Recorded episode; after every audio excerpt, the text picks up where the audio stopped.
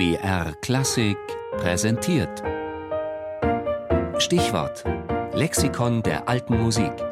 Immer sonntags in der Sendung Tafelkonfekt um 13.05 Uhr. Karl Philipp Emanuel Bach, geboren 1714 in Weimar, gestorben 1788 in Hamburg, deutscher Komponist und Cembalist.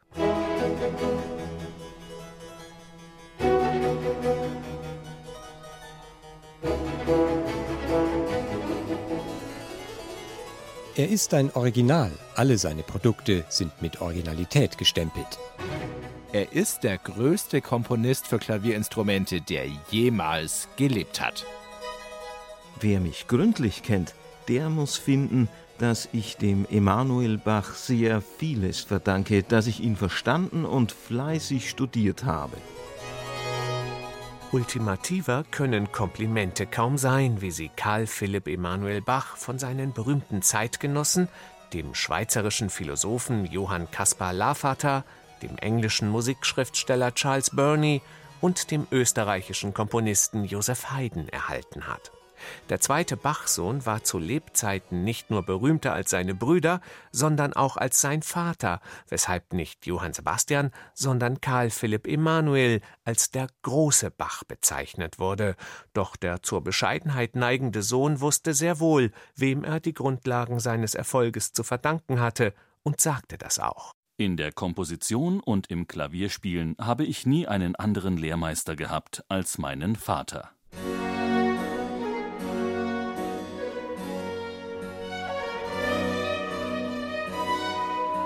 Was Karl Philipp Emanuel Bach, der in knapp 60 Jahren über 1000 Werke schuf, auszeichnete, war sein elegischer und empfindsamer Stil.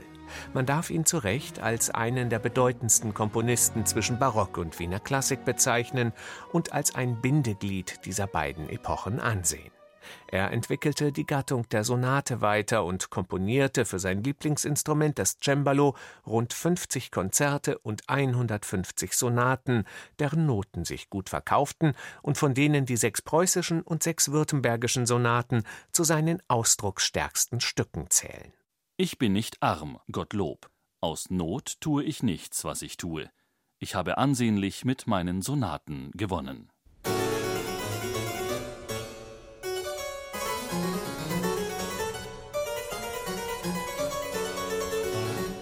Erfolgreich bis weit über den Tod hinaus war Karl Philipp Emanuel Bach nicht nur als Komponist, sondern auch als Autor einer Klavierschule. Sein Versuch über die wahre Art Klavier zu spielen erlebte zu seinen Lebzeiten mehrere Auflagen und war noch für Beethoven und Clementi das ultimative Lehrwerk. Dabei hatte Bach zunächst Jura studiert, ehe er eine Laufbahn als Musiker einschlug. 28 Jahre lang diente er dem Preußenkönig Friedrich II. als Hofcembalist in Berlin und Potsdam.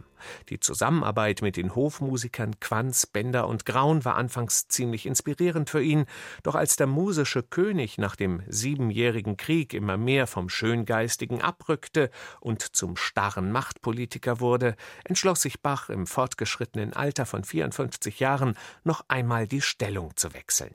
Er beerbte seinen Patenonkel Georg Philipp Telemann als Musikdirektor der fünf Hauptkirchen Hamburgs, befreundete sich dort unter anderem mit den Dichtern Lessing, Klopstock und Claudius und versah diesen anstrengenden Dienst noch 20 Jahre lang bis zu seinem Tod. Karl Philipp Emanuel Bach liegt in der Michaeliskirche begraben, einem der Wahrzeichen der Hansestadt.